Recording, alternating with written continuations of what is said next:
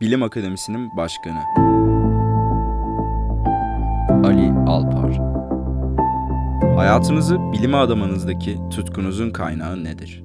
Şimdi e, ona bir tutku dememek lazım. E, Yani herkesin kendi mizacına göre. Benimki şöyle bir şey. e, İşte liseyi bitirdiğim zamanlarda mizaç olarak bir araştırma, akademik bir hayat istediğime karar verdim.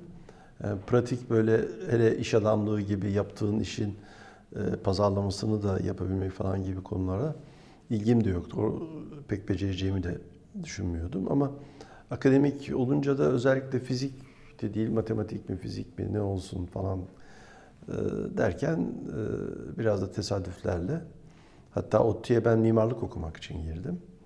Ee, sonra e, fizikçi olmak istedim ve ODTÜ o zaman e,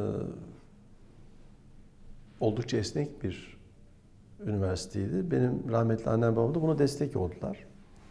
Ee, ODTÜ de buna imkan tanıdı. Yani fizik bölümüne, pardon mimarlık bölümünden bir sömestr içerisinde fizik bölümüne girip ona devam ettim. E, Kısacası e, bu bir tutku böyle aman bunu yapmazsam ölürüm falan gibi bir şey değildi.